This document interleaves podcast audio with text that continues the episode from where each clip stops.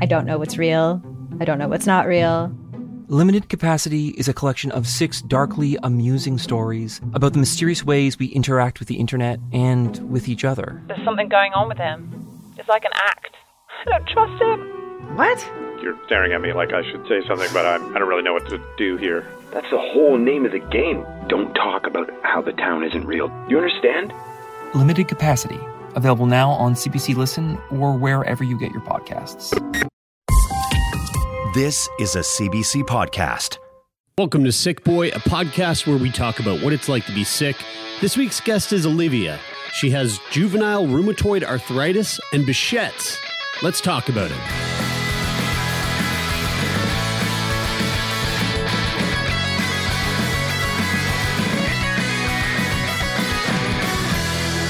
Well, this is uh, this is very exciting. We're sitting down with our, our new friend Olivia, all the way from Boston, Massachusetts. Ma- Boston, massive two shits.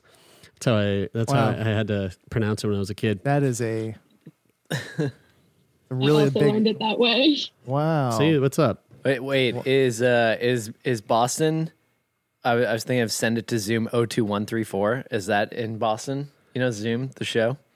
Oh, what? Uh, like oh, the kid show. oh two one three four.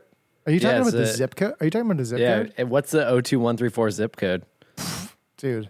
Sounds like a. Sounds, you are asking the wrong person. Like Olivia's that, just like, I don't know what the fuck anybody you're talking about. Please. Well, oh two one, that's definitely in the right area. I don't know about the about that last ah, two. So oh two one, you got that. Uh, there we yeah, go. All right. Google it right now. So, Olivia, um, uh, the reason I'm so excited to talk to you today is because we're going to talk about something that we haven't talked about in a little while. Um, but on top of that, There's there's something else that you're dealing with that I don't think I've ever heard of before. So so firstly, um, juvenile rheumatoid arthritis. Uh, we are somewhat familiar with um, with that disorder since we've talked about it on the show a couple of times now. Mm-hmm. Um, but you also have an, and pronounce correct my pronunciation of this. Is it Behçet's? Behçet's. Behçet's. Yeah. Uh, is that okay? So, A, what is Behçet's, and is that somehow tied to juvenile rheumatoid arthritis? Are they comorbid with one another? So, Behçet's is like it's a super rare autoimmune disease, and um, it's it affects like your vascular system, and the symptoms are very because of how rare it is, and there's not many like rheumatologists that like special like specialize in that. Um, it's kind of hard for uh, doctors to kind of understand what is coming from Behçet's and what could be coming from a different thing. And so the way that they found my Behçet's was uh, because of like mouth ulcers. Oh, like yeah. As a kid, I would always get really bad, like mouth ulcers anytime I was sick, kind of like instead of a fever, um, I would, they would present in that way. And um, so that's how they figured out that I had the Behçet's. And the way that it ties in is kind of just like the way that they kind of described it was that not that it stemmed from something, but they just kind of talked about like the coupling of like autoimmune diseases and how like usually when there's one, there's a second. And they mm. they were just like, this is your second one. Okay, so I'm on the Behçet's Wikipedia page. And what do you think is the image? You know how like Wikipedia always has like a real handy fucking image to be like, this is the thing. So like the C F um, Wikipedia page, I would guess is probably like, uh, like, maybe a like a baby with like a like, like a graphic like or a photo.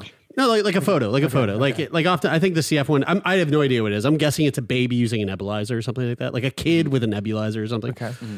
Um, what do you think the Behçet's is? What do you think the image would be?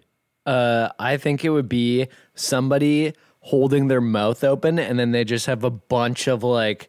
like bubbling, blistering right. mouth ulcers. That's a really good guess you because know, if you Google Behçet's images, that comes up a bunch. Like the but, one, all the Google images with great lighting? Yeah. yeah, yeah, yeah, yeah. yeah.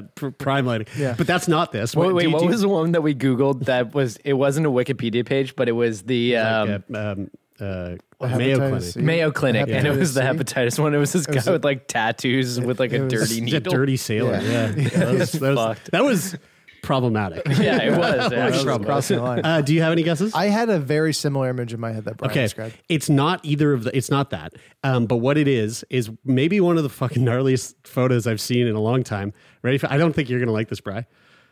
Whoa! Isn't that crazy? No, it's like the eye of Sauron. It, It's just Olivia like, can't see it, but this is it's a crazy eyeball that looks like it's all milked out. Oh wow. And and got and it's like really re- there's no whites to the eyes at all. It's all red. Olivia's nodding her head, but I was actually like looking closer at the computer screen to see if when you said Olivia can't see this, I was like, "Wait, are her eyes fucked up like that?" Yeah. What are, what's going on with your eyes? Well, that's the thing. I actually do have to go to the eye doctor like so much more than anyone else because not only like the juvenile rheumatoid arthritis also fucks with your eyes really badly. And wow. I don't even know what the condition is called that I could possibly have. But like essentially the juvenile rheumatoid arthritis coupling with the Behçet's could cause me to go blind. So I have to like go to the, or like maybe not complete blindness, but like cause really bad like issues mm. with my eyes. So like wow. they do it like Behçet's like manifests in the weirdest ways, and because it's so rare that like anytime something like new comes up from it, people are like, well yeah, that's just the Behçet's, like acting like it was like a known thing. So it's right. a very weird very weird disease. So let's let's rewind then, because you're only you're only twenty years old. Yeah. Um let's rewind to to like the time in your life when you know, either you or your your your parents started to kind of make the realization that like, okay, Olivia, there's something there's something going on with Olivia's health. So um, I my first recollection of like ever be like feeling like there was something wrong was uh, in like gym class in third grade. And I would just, my ankles would swell up really badly. And I would like go to the nurse and she'd be like, did you fall? And I'd be like, no. And so it started like by the fifth time that happened, she was like, all right, we have to call your mom because something's up. So, uh, you know, E Rs, like specialists, things like that. And I kept on, they kept on being like, it's tendonitis or it's just, you know, sore or something like that, you know, ice, elevation, Advil. For years, ice, elevation, Advil. Mm-hmm. And then um, when I was in sixth grade, uh, October of my sixth grade, uh, I got diagnosed with uh, juvenile rheumatoid arthritis. And at that point, they had to put me in a cast because of how bad, like just the swelling, just to control that and everything. Oh my uh, so, God. Yeah. Whoa. Yeah. I didn't even know. I didn't even know that was a thing. Like you were like you're. What it, was the, it? The, sounds like the thing that uh, Doctor Honey told us about, the witch doctor. Yeah, right, cat, right, totally. Was, yeah. Now, wait, where where was the cast? Was it like it was on, uh, like which joint was it on? My ankle. My ankles um, are really what got hit the hardest. Oh, I see. Um, every, I will, I'll get like stiffness and soreness in my knees and my wrist and sometimes my elbows. So it's really mm-hmm. just like those four main like, you know, connectors. But they had to cast my ankle for like a month or two, and then they had had to put it me in a boot. So like I was, I wasn't Whoa. a walking boot oh, after that. Poor dude, fucking dude, thing I, is like a as such a young, a young woman like fucking being in a cast and then and then yeah. having and then having to, to wear a boot to boot. Yeah, I like that's. Uh, I was I was wondering too when you were that. saying that like when you were in like grade three or whatever, and your and your ankles were swelling up from gym class. Were you coming home from school like my ankles are like showing your parents your ankles and. And like, I'm, I'm imagining that if I had a kid and they came home and did that, I'd be like, how hard are you playing? Yeah. yeah. In gym? Like, yeah, do we need to teach you like, how to teach you how to properly kick a like, soccer ball? Like, yeah. do, you just not, are you, do you have no ability to regulate the intensity in which you play, play games at or... Well, I was never really like I played sports as a kid, but really just because my siblings did, but like I wasn't good at them at all. And so it was a little, my parents were like a little confused because like I wasn't the one like running circles around other kids. Like if anything, I'm the one who's like, can we please take a break? Like out of breath. So like, it was very like, I don't think they ever kind of thought that like it was me going too hard. I think my mom instantly kind of thought something was up just because of like the way that like, cause like even before that, like I would always be like the sibling that got like sick. Like, you know, like I would always bring the cold home and I would always like, that was always me. And so mm-hmm. I think that like, it kind of like, it like once it was set off to my mom, she like was like, ooh, something's up. Mm-hmm. Especially when, when there's not like a, um, like anytime I, anytime I do something, anytime I have like a pain or something and I can't draw a direct line back to why I have that, I, my brain starts to be like, what the fuck is going on here? Like, it's Ooh. not, I didn't, I didn't, like, I have this pain in my neck right now. And I'm going, for the last week, I've been going, did I thrash my head yeah. at some point? Was I trying to like play a character? And I just like banged my head around and forgot that I did. Which and was I, like, what, like that would have made sense when you were nineteen at bars. That's what, on the that's weekend what I, banging. That's what I likened it to. I thought, yeah. I thought to myself, this feels like I went to a bar. I was uh, dancing really aggressively. Olivia's only twenty and the drinking age in the U S is twenty-one. So like, yes, let's just right, not yes, talk right, about yes, I'm sure it's, and, yes, I know. And let's it's keep impo- it, keep and it it's fucking P G, totally right? Impossible to have a drink before you're twenty-one in the United States. And, uh, and, and so I, anytime I feel like that, I'm always trying to draw, draw it back. I mean, I guess at that age, you know, maybe you're not, maybe you're not thinking as, uh, like logically is not the way I like that, as like structured as that of going, hmm, like what did I do? And uh, what did I, was this something that I can directly remember that I did? Like you just end up with these swollen ankles and you're like, my fucking ankles are swollen. Yeah. What the fuck's going like, on? Well, I also didn't really understand what swollen was when I right. was that young. And so like, I'd be like, Mom, my ankle hurts. And she'd be like, oh my God, like it yeah. is huge. And I was just kind of like, I like I didn't I couldn't fully gauge like what was swollen and like what wasn't. Yeah. Mm-hmm. And so it was like really weird. And like I'd be like, Mom, my ankle hurts. And she's like, well, is it swollen? And I'd be like, beats me. Like I'll pull out the dogs. Like you can check for yourself. But like in, I never like I didn't know. In hindsight, like knowing, you know, I I want to continue on that on that path of like you discovering um, that this is rheumatoid arthritis, but in in hindsight of knowing that you end up being diagnosed with rheumatoid arthritis, and before that started to kick off, I know immune autoimmune disorders are very are very strange in the way that, like you said, if you have one, you can have another, and you know it can kind of present in all these weird ways. Prior to that, like, have you ever had any discussions with your parents where they were like, "Oh yeah," and you kind of had this thing and that thing that was kind of, we didn't really understand what was going on, and then. Um, Like, was there anything before the rheumatoid arthritis that that was, in hindsight, showing signs that you maybe had an autoimmune thing that was coming on? Well, it's interesting because, like, autoimmune, yes, because of the way that I would always get sick and the way that, like, a common cold would, like, knock me out for a week and I would have, like, really high fever. So, like, in that sense, yes. But, like, in the, like, fragility of, like, joints, like, I never, like, I broke one bone before my diagnosis. Like, I had never, because... Even so now, like, as the, I go on, like, my bones get more and more, like, fragile almost because, like, shortly after my diagnosis, I, like, broke my foot in, like, eight places because of just, like, the, the sense of, like, the the disease. And so in the, like, joint sense, no, there was nothing that, like, came before. But in, like, the, like, autoimmune, like, yes. Mm-hmm. Man, do you guys feel like it's, like, like cool to break bones? I mean, and I mean that I thought that I, it was when I was a teenager. I yeah. mean that in the sense that like you guys have both broken your collarbones, right? Yeah, dude, it's f- fuck yeah, bro. But like, I, yeah, like I've, I've never broken a, a bone, at least not that I can think of off the top of my head. And I, I feel You've like... You've never broken a bone before? And I feel... Look at this fucking loser, dude. What a loser, right, but Olivia? I, I feel oh like it's God, like... God, you suck, dude. Like, like, like, like, am I not playing hard enough? Or like, am I not... Like, it makes me feel like maybe I'm just living life with like a dude, bit less intensity than yeah, people who the, are cool. With the, with the break break fucking, the brakes on? Yeah, man. Go hard. Sleep when you're dead. Fucking break yeah, out dude. every bone in and, your body. And so, Olivia, like... Like knowing that, I mean, just with your foot alone, you broke like eight bones. Do you, how cool do you feel? What's it like being so cool?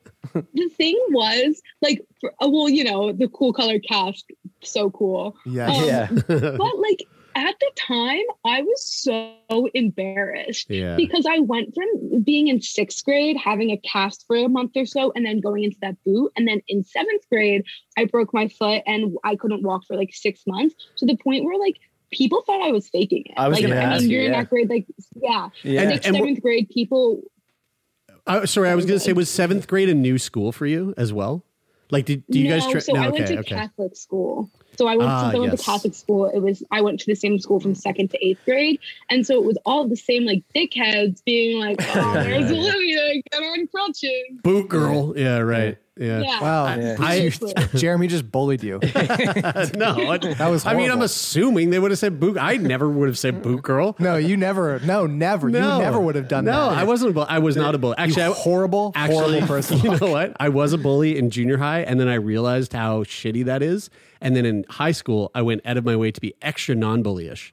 Uh, and that's and that's how I became friends with every friend group. Olivia, when and when, that's that's why I don't have any friendships that are, aside from you guys, that are really solid. I'm just kind of friends with everyone. And that's a problem. uh, Olivia, did going to a Catholic school, did did like people think that you were possessed by a devil or something because your your foot wouldn't heal? Yeah, yeah. yeah. Were, were the demons in your ankles? So like, actually, like, like it sounds silly, but people did like, so because like tying into like what happens later on, I had a very unsettled stomach all of the time. Mm. And so when I was in second grade and I made my first communion, growing up, I didn't like bread. bread. I hate bread. And so I got the body of Christ, which yeah. is just bread.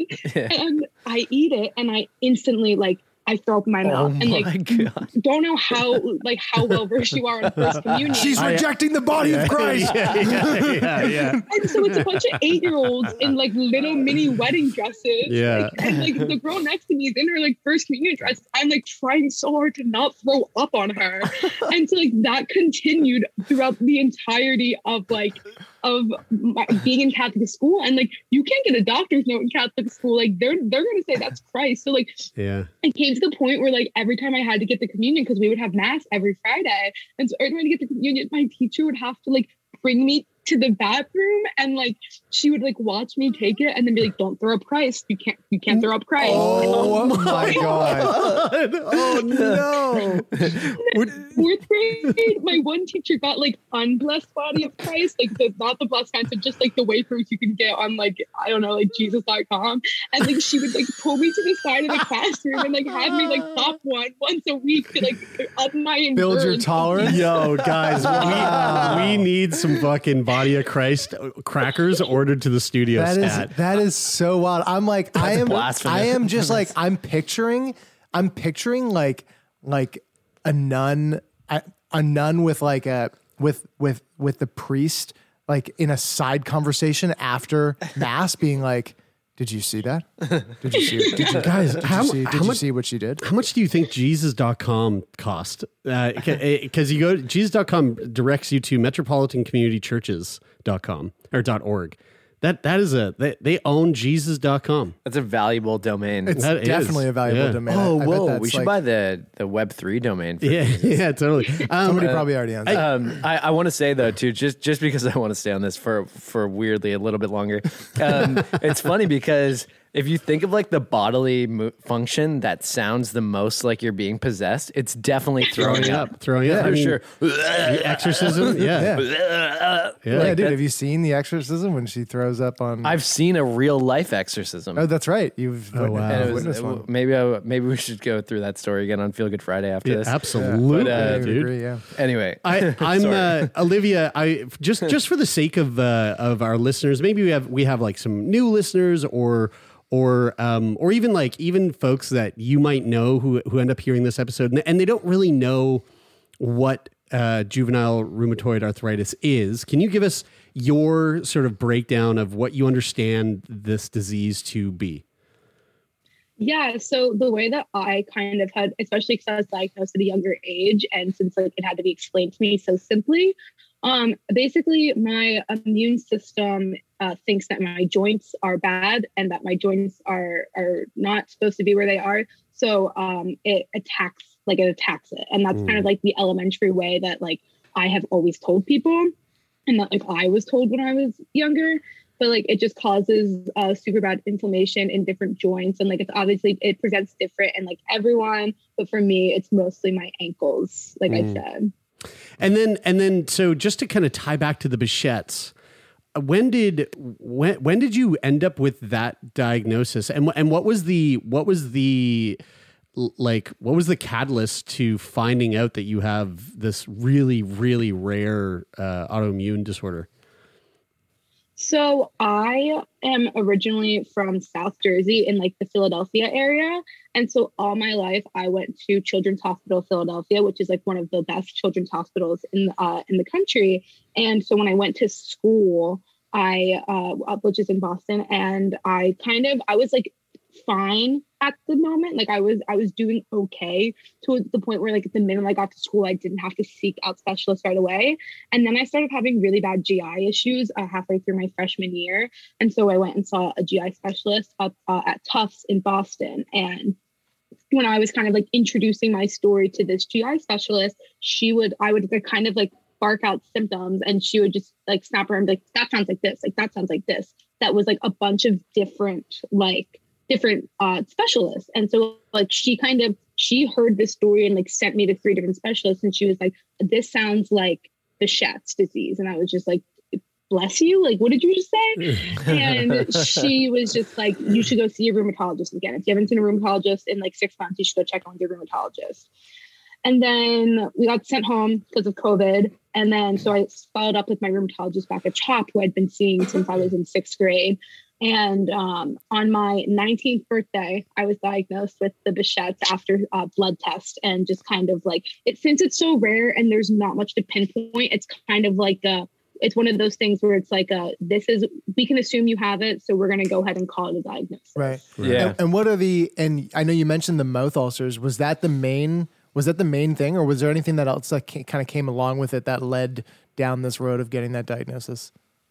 Um, it was the mouth ulcers. And then also there are some articles that kind of say that um, uh, stuff like G I tract issues can be caused by Behçet's. So I think Uh, that like those two coupled together mm. kind of led to that idea. Yeah. Now, G I issues are something that you are becoming more and more familiar with, I know. Um, yeah. Uh, one thing that I would like to kind of dive into is this whole term of, uh, quote, failure to thrive. Um, can mm. you tell us about your, your most like recent hospitalization and, and what, what came of that? Yeah. So um, starting, it, I mean, this all started that, that time in my halfway through my freshman year. So from that point, which was January twenty twenty, all the way until April twenty twenty-one, I couldn't eat anything without throwing it up. So like anytime wow. I ate like anything, it would come back up uh, within like thirty minutes. Whoa.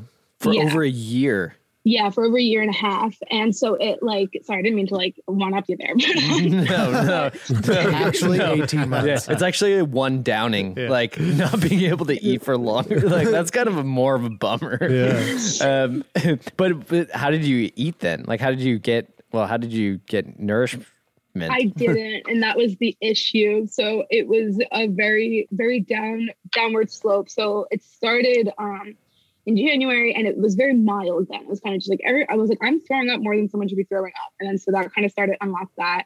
COVID happened, so I was kind of just in my house for a while and not, I was eating, but throwing up, but like, it was, it, it was not great, but like, there was nothing I could do about it because no one, like no doctors were doing anything. And so um, when doctors' offices started to open back up in about June, I went and saw my G I at uh, Children's Hospital in Philadelphia. And um, from there, we could just see like drastic weight drop, like from January or from that like June visit, just every time I go to the doctors, it'd be like ten, ten pounds down, twelve pounds down, like just keep oh, going wow. down. And so um, during my sophomore year of college, I kind of was just always in this state of like dizziness, like super bad fatigue, like my hair was falling out. I was losing a bunch of weight and I just wasn't getting any nourishment. Well, are you trying to go to school at the same time? Yeah. Like how so, could you even focus? Um, so the, it, what kind of worked out in my favor, and I say that very lightly because like looking back on it, that was not probably something I should have done. But what kind of pushed me to go back to school was the fact that like the doctors, while they were concerned, they weren't really figuring anything out. So I didn't have a concrete reason to be like, I can't go to school. Mm. And what had aided to this was the fact that we were hybrid. So two days out of the week, I was doing online school, which was like fine. And like during that time and during that semester, everyone was very like, there's a lot of grace going around because people were like, we're literally in the midst of a pandemic. Mm-hmm. So that's how I was able to do school. Yeah, that's, that's going to be really like, I mean...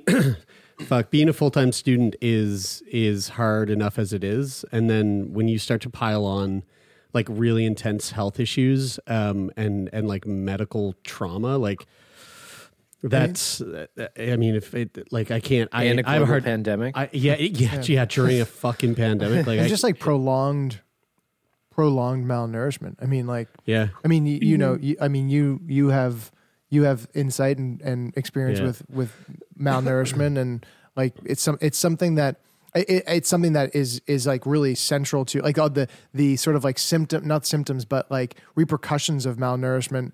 You know, something that we've heard a lot about in the context of speaking to people who have dealt with eating disorders and how that can, you know, like affect just like the, the function of your the function of your brain mm-hmm. and the function of your organs. And you're already dealing with an autoimmune issue, and you know you're de- you're dealing with things that aren't really.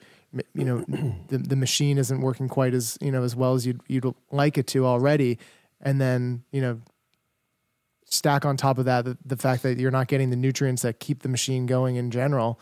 Um, like how, it, it being like looking back at that from a state of, uh, of right now, which I'm assuming is, you know, some pretty good relative health to then, mm-hmm. like what are some of the major like cognitive differences that um, that you experienced in just going through a time where where you just weren't getting the nutrients that your body needs?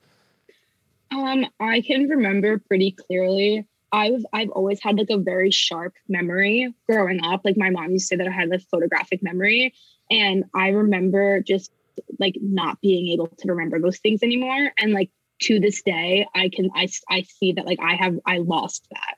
I like, and I can't like remember things the way that I used to. And like, I, I'm more forgetful than I was before. Um, and so I don't know if that's like a permanent thing or just like a coming it, back thing, but I do, I do attribute that to that. And like, mm. even just like, you know, like nails and like hair, mm. like that, it's like ruined. Mm. Um, mm. The memory thing could be just age, you know, old age. Like, oh, yeah, you're twenty, yeah, I'm getting now. Up there. Yeah. Yeah, yeah, yeah, yeah. I noticed when I hit thirty, yeah, it was things just start to change when you hit twenty. Either that, or it's it's all this, all the all the devils in you. You know? Yeah, that's true. There's a lot going on. You know, age and have you been Have you been exercised? With an O, exorcised.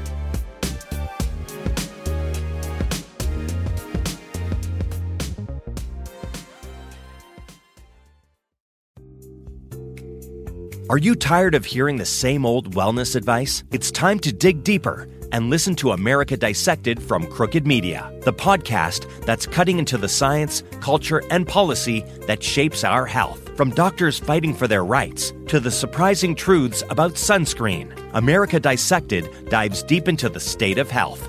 Tune in every Tuesday for new episodes of America Dissected, available on all major podcast platforms.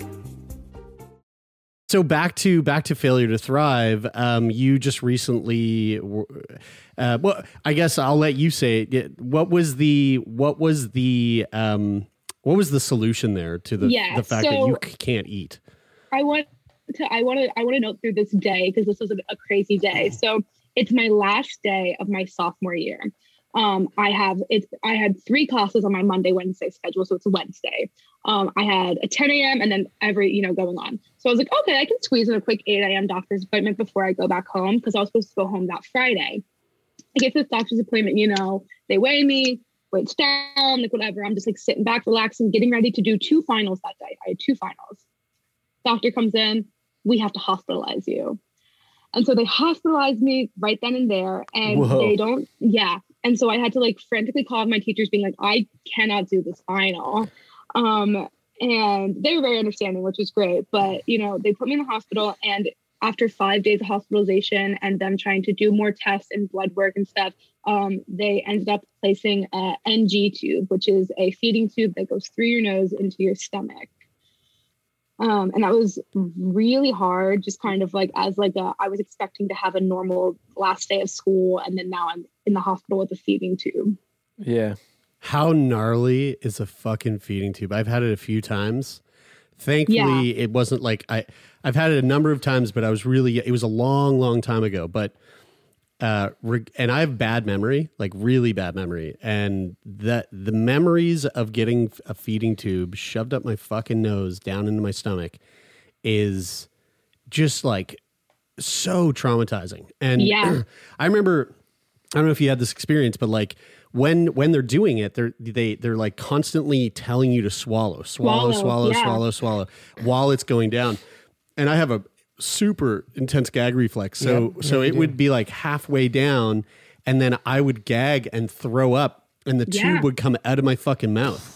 Oh, so then they got to pull it back out of my nose, from my mouth, and try again. That's and try the again. worst. That reminds me of almost exactly the same thing, I bet, is when I sneeze when I have my Invisalign in and it comes loose in my mouth. Yeah, yeah. That's, yeah. That sounds... It's almost yep. exactly as it's traumatic. Exactly yeah. Yeah. yeah, yeah, yeah. Did you have like the thick feeding tube or like the thinner one? I, I think it was a thinner one when I was when I was a kid, yeah. So when they gave me in, like they only did this at the hospital in Boston. Like when I told this at the hospital in Philly, they literally were like, what the fuck? They gave me the kind of feeding tube that they give to like someone that comes into the hospital unconscious. Like they gave me the type of feeding tube that oh. they give people in a coma. And like, oh. I'm a small person.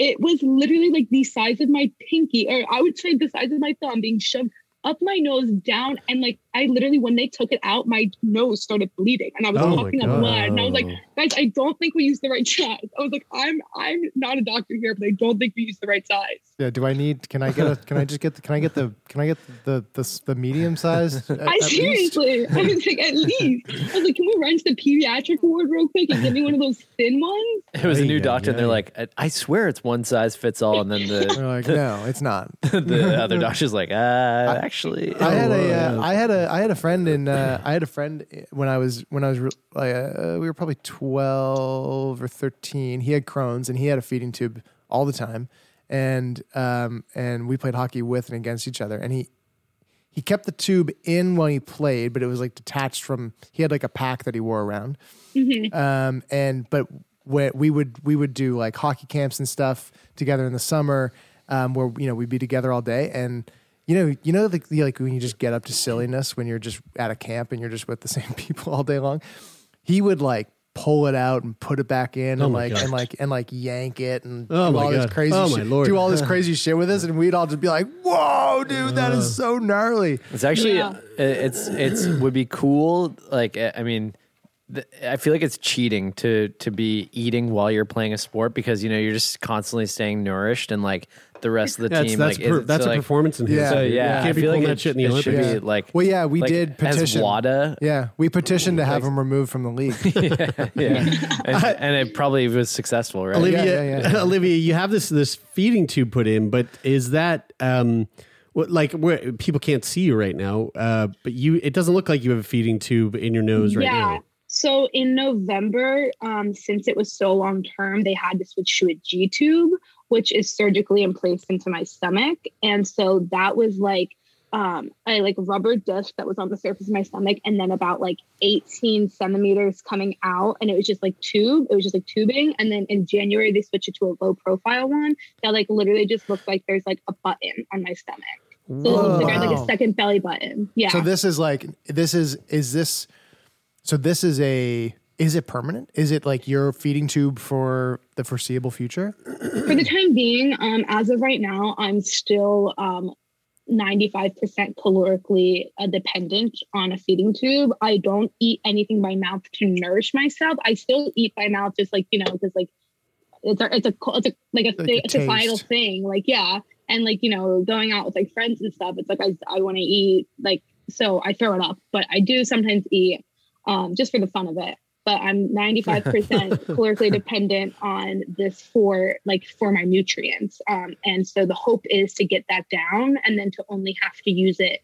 Um, like if I try to eat, if I'm like, if I'm ever able to start eating uh, orally again, to like mm. only do that when I throw up. And, wow. and how do you work to get that down? Like how do you work towards increasing the amount of calories you can intake orally? So they had me on, since I was so severely malnourished, they had me on about three thousand calories a day in the summer, mm. which is like a lot for a twenty-year-old girl.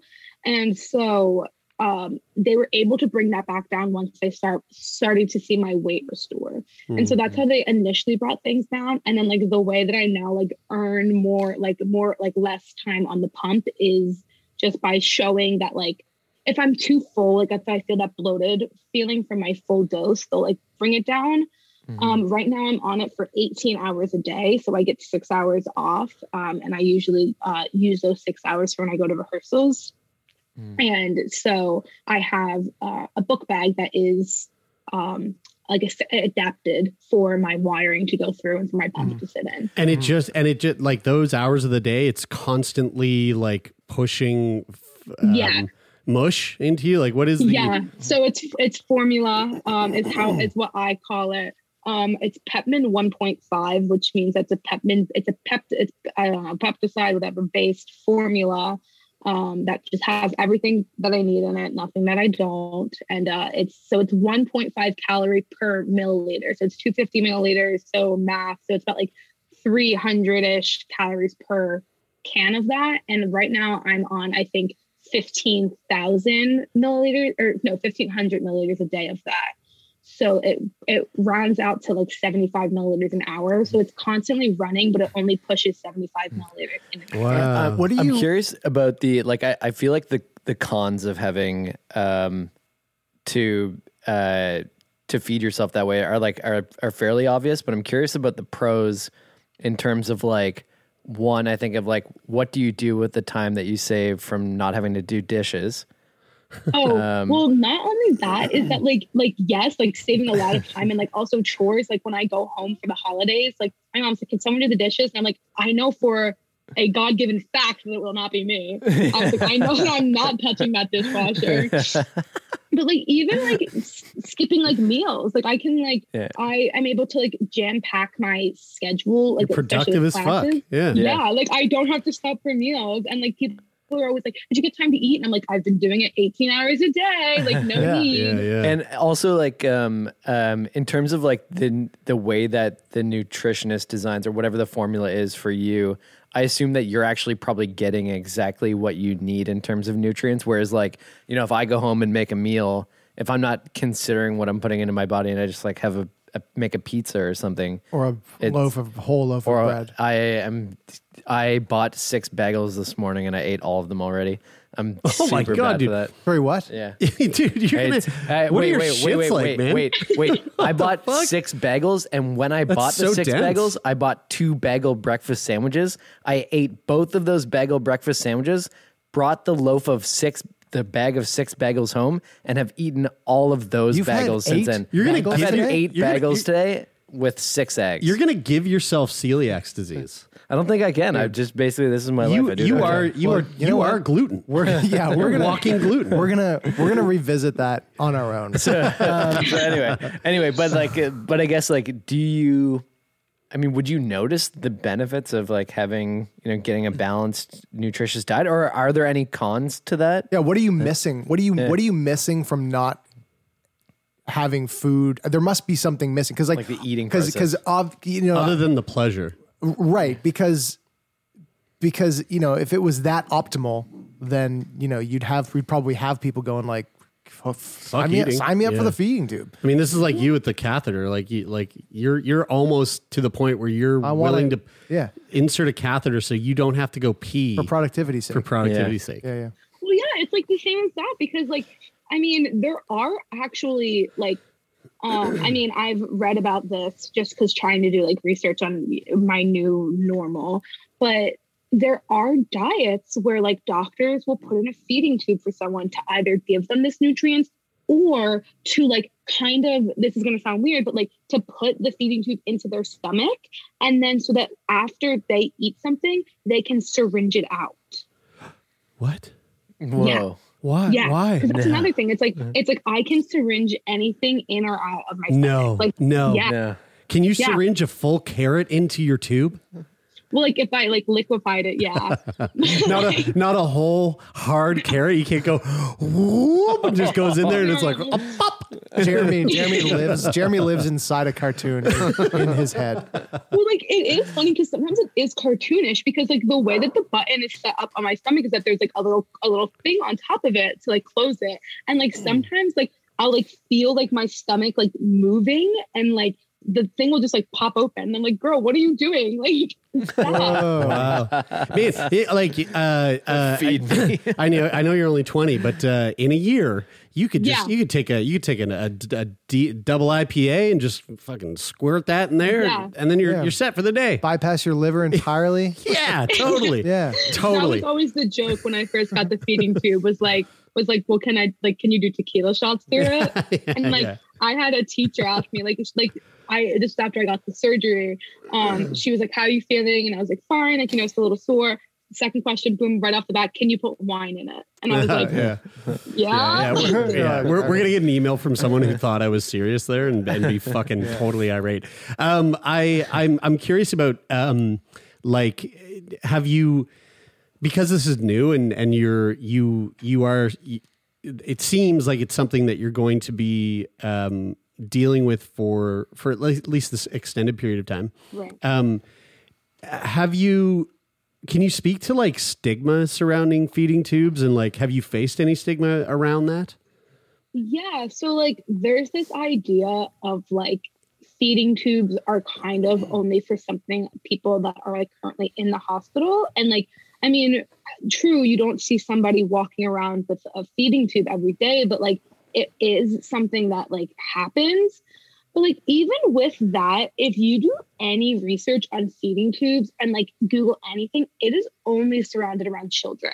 So like being an adult with a feeding tube has been super weird mm. because like, like if you Google, like, like when I was getting the procedure to get the, the G tube put in, I was like G tube insertion. And it was like all these children hospitals. Mm. It was like, no, no adult hospitals did any like write up on it or any information. And then like, Um, last week was Feeding Tube Awareness Week, and like they had a whole Instagram for it, like I don't know, Feeding Tube Association, whatever.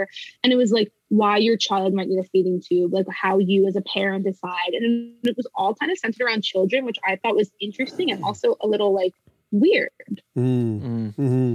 It's it is crazy because um, you know, like the, I mean, I could just picture a really compelling marketing campaign around adults with feeding tubes where they're just like optimize your life, yeah. like. Optimizer, yeah, like, and then and then people would just be seems like, like well, a, it seems like a science fiction, like f- a science fiction future. Yeah, like, where, yeah, it does. Yeah, you know yeah. where where where, yeah. where where you're just like, you know, at a certain point, you know, once you're past a certain age, it's like well, like get your feeding tube now because like it's time to work. And you can't be you can't be wasting all that time. Sound like a true capitalist on feeding. um, I wanted to, Olivia. I wanted to ask you about your like knowing that your um, arthritis has affected your ankles um, primarily. Have you had any issues with mobility? Um. Yes, I get very, uh, like I'll get really bad flare-ups. Uh, right after my diagnosis, I did get steroid injections, which, which helped for a really long time. And then around like, I would say like beginning of college, I started to get really bad flare-ups again. Um, and so kind of just like knowing when I need to take a day, I've never like had to use mobility aid, which I'm thankful for, but kind of just knowing like today's my, I just, have to take it easy today, and like you know what, like being cognizant, being aware of what kind of shoes that I wear. Um, and then recently, last year around this time, I started Humira, which is like I'm sure you've seen the commercials mm. for it. But yeah, I'm priced right. Um, yeah, and so I started those injections, and they they definitely helped me with the flare ups. But um, yeah, the most like especially in high school, I would have to kind of like hop out of gym class every once in a while, just being like, oh, this isn't not my day. Mm. Yeah. Do you, considering that like you are living with a, what, what most people refer to as like an invisible illness, um, do you, have you faced any kind of, um, experiences where, where like you, you, you sort of get, um, maybe comments said to you that, that kind of point out to the fact that like, oh, you look fine, but you're like, what, what's, what's this all about? Like, the idea that like, oh, you're not in the hospital, so you must be fucking okay. Okay. Yeah. So like that is something that I kind of do like let brush off my shoulder, but like does very much like, it just makes me think because for the last, like from, since the G I issue started my freshman year of college, like I had been living with that invisible illness for so long. And like people were able to kind of like, people that I was close with knew what was going on. So like they kind of knew if I was sick. And then this idea of like now that it's a physical thing, like a physical feeding tube that people can see, it was much more like, oh, like now you're sick, when like it was kind of just like a little different. Mm. And I do think that the way that I kind of hold myself, because I'm a very, um, I, I'm, I have a good work ethic. And so like, I still go to school and I still do the thing. Like I, I majored in stage management, so I'm still doing shows and things like that. And so like, when I hold myself to that standard, I think people also hold me to that standard and kind of forget that I do have this underlying thing. Um, and like, I'll comment on it sometimes, or like make like jokes being like, oh yeah, like, you know, that, or like, well, you're fine. And that's kind of just like, sucks to hear, because it's like, you don't act like you don't know what I was going through, and you don't know what I'm currently going through. So I think it's just that idea of like, when there's no transparency, people people like to uh, fill in the blanks with their yeah. own information. Yeah, mm-hmm. totally. Something that's um, this isn't uh, this isn't so much of a question, or this is more something that is probably the probably in the past year is the thing that I learned that blew me away, and I thought, wow, this is crazy that I didn't know this before, and I think it's crazy that most that I don't think most people know this, and maybe you are aware of this. People, as somebody who lives with an autoimmune disorder.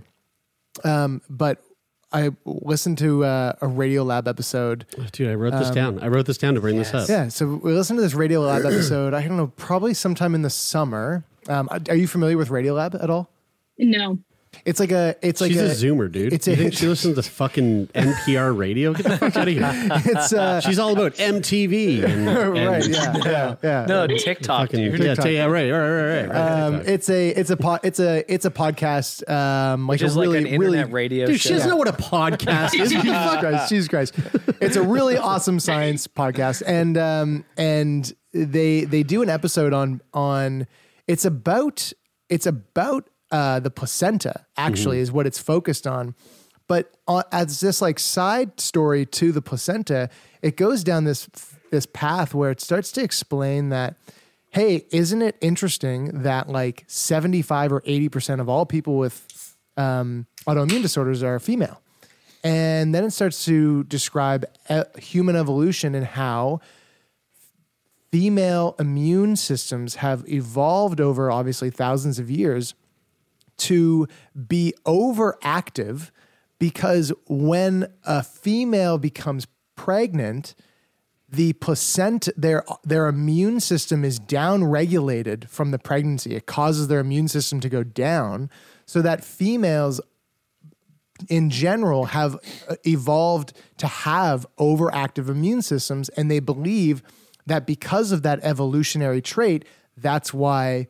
That's where autoimmune disorders come mm-hmm. from, from the average female having an immune system that is overactive compared to um, compared to uh, uh, a male's, and that it's it has done that to account for how it will become less effective during pregnancy. And the reason why is because the placenta doesn't share the same D N A. It's a foreign object. It, so that's why the body yeah. starts to like f- feel like it has to go into attack mode. And the wild, the wild part about all this is that is that there are there are accounts of people out there that have immune disorders and and basically like perpetually utilize pregnancy to to sort of cure their disorder. So it's because like while they're pregnant, while they're, their disorder goes away. That's right. While they're pregnant, their disorder goes not away. Everybody, more, not no, everybody. No, but, but, but there the are more, people yeah. out there who have been like, well, I'll just keep getting pregnant and it'll fucking the more cure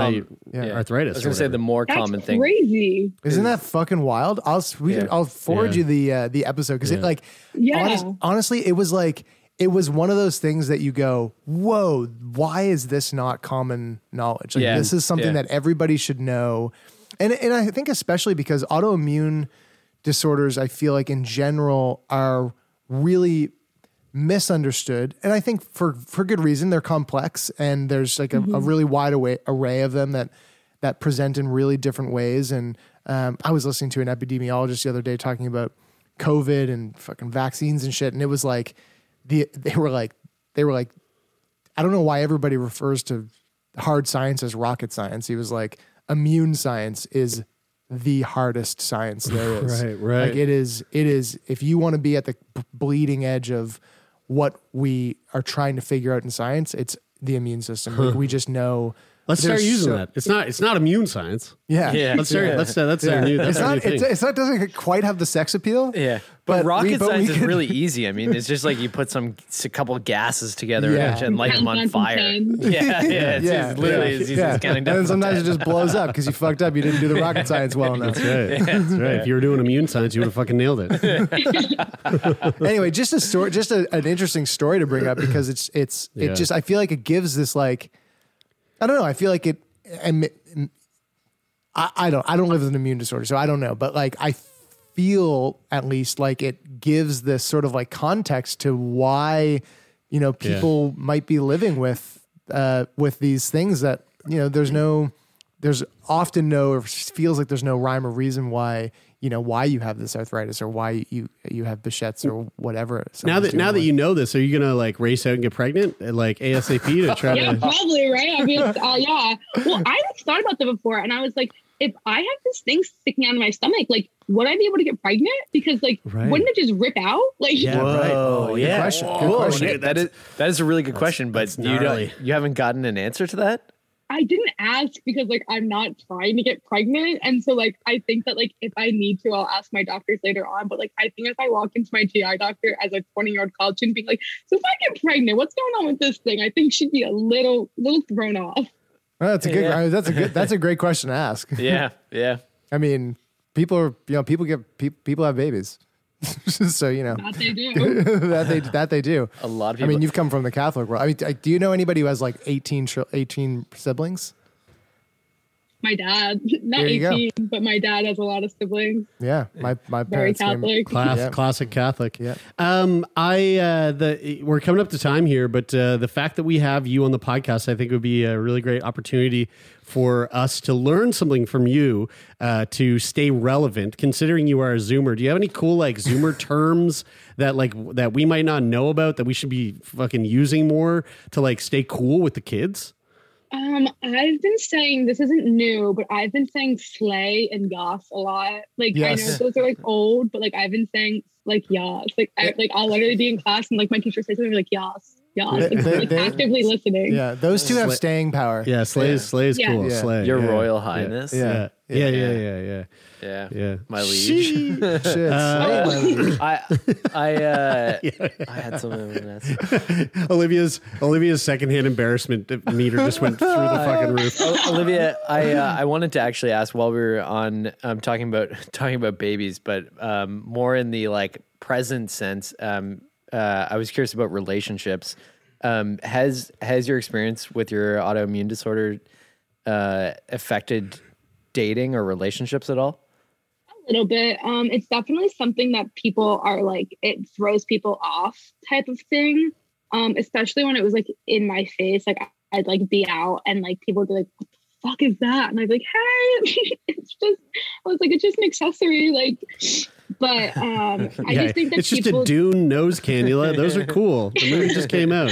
Zendaya. Well, I used to have. I used to like when I had it on my face. I had like those fun like stickers. So it could be like cheetah print or like hearts or yeah, like yeah, yeah. princesses. And so like that was always funny to navigate. But now that it's kind of it's it's obviously more hidden, and I'm able to like disclose it as I please. Mm. I mean, anyone who isn't a complete like asshole would like be like, oh yeah, that's. Cool, like good, like glad that you're getting your nutrients. So it's definitely, I think, yeah. I think it's harder on me to kind of navigate that and see how I want to disclose that rather than people having like an, a weird reaction. Yeah. Yeah. yeah, yeah. What would you say is the biggest thing that your experience with with uh, arthritis and your experience with Behçet's has get, has has taken away from you? Um.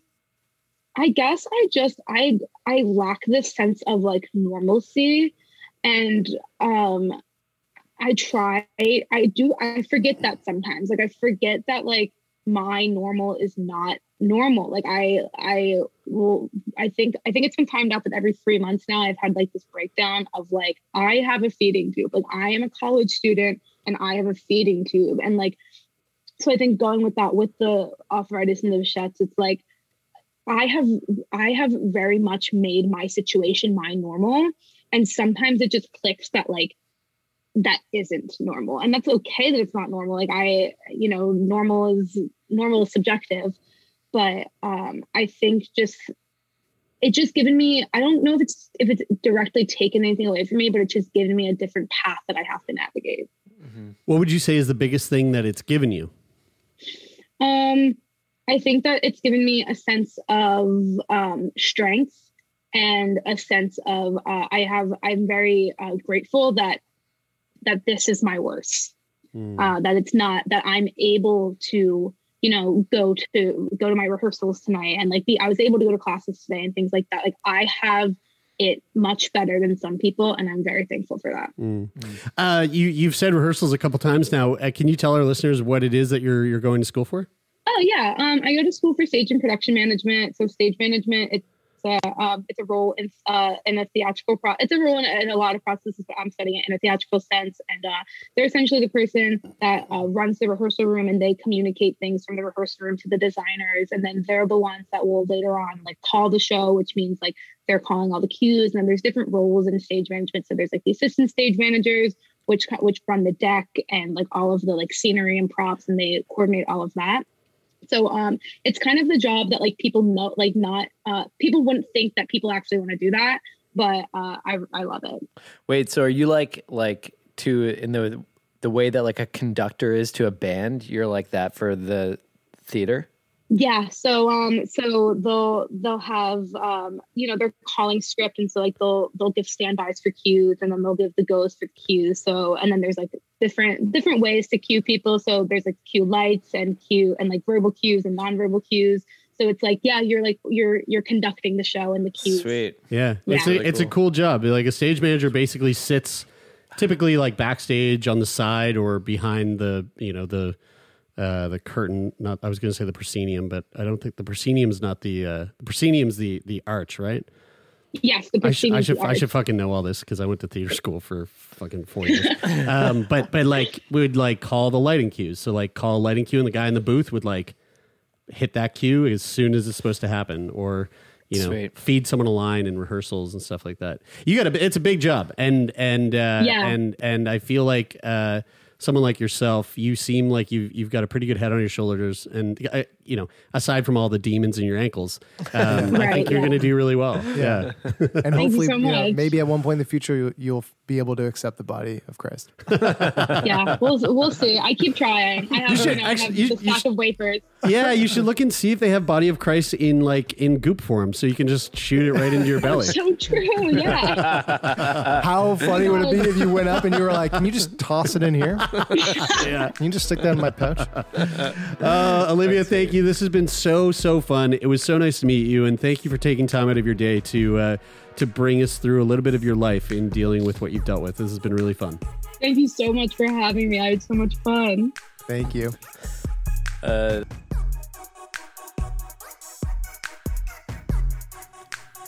Well, there you have it, folks. Hope you enjoyed that conversation. As usual, we are coming at you three times a week. You've got these Monday episodes where we talk to people living with illness. Wednesdays, where we typically talk to experts in the field of healthcare. And then, of course, Feel Good Fridays every Friday, where it's just the three of us dicking around and having some fun. If you want to support the podcast, uh, you can do that over on Apple Podcasts by leaving a rating and a review. Or you could also just hit the follow button on Spotify and leave a, rev- a rating on your mobile app. And of course, if you want to uh, watch the Friday episodes, they're always being uploaded to YouTube. You can find us on YouTube. Make sure you subscribe and leave a comment, because we love hearing your thoughts. And actually, speaking about hearing your thoughts, if you ever want to reach out to us, you can write us a letter, letters at sick boy podcast dot com. Or if you want to be a guest like Olivia was today, you can go to sick boy podcast dot com slash contact. And that's where you can find the future guest form. We'd love to hear from you. Sick Boy Podcast is brought to you by myself, Jeremy Saunders, Brian Stever, and Taylor McGilvery. The sound design is coming from Donovan the Meerkat Morgan. The music from the podcast this episode was from the now defunct band Take Part, and we are managed by Jeffrey Lovis. That is it for this week. Until next week, I'm Jeremy, and this is Sick Boy.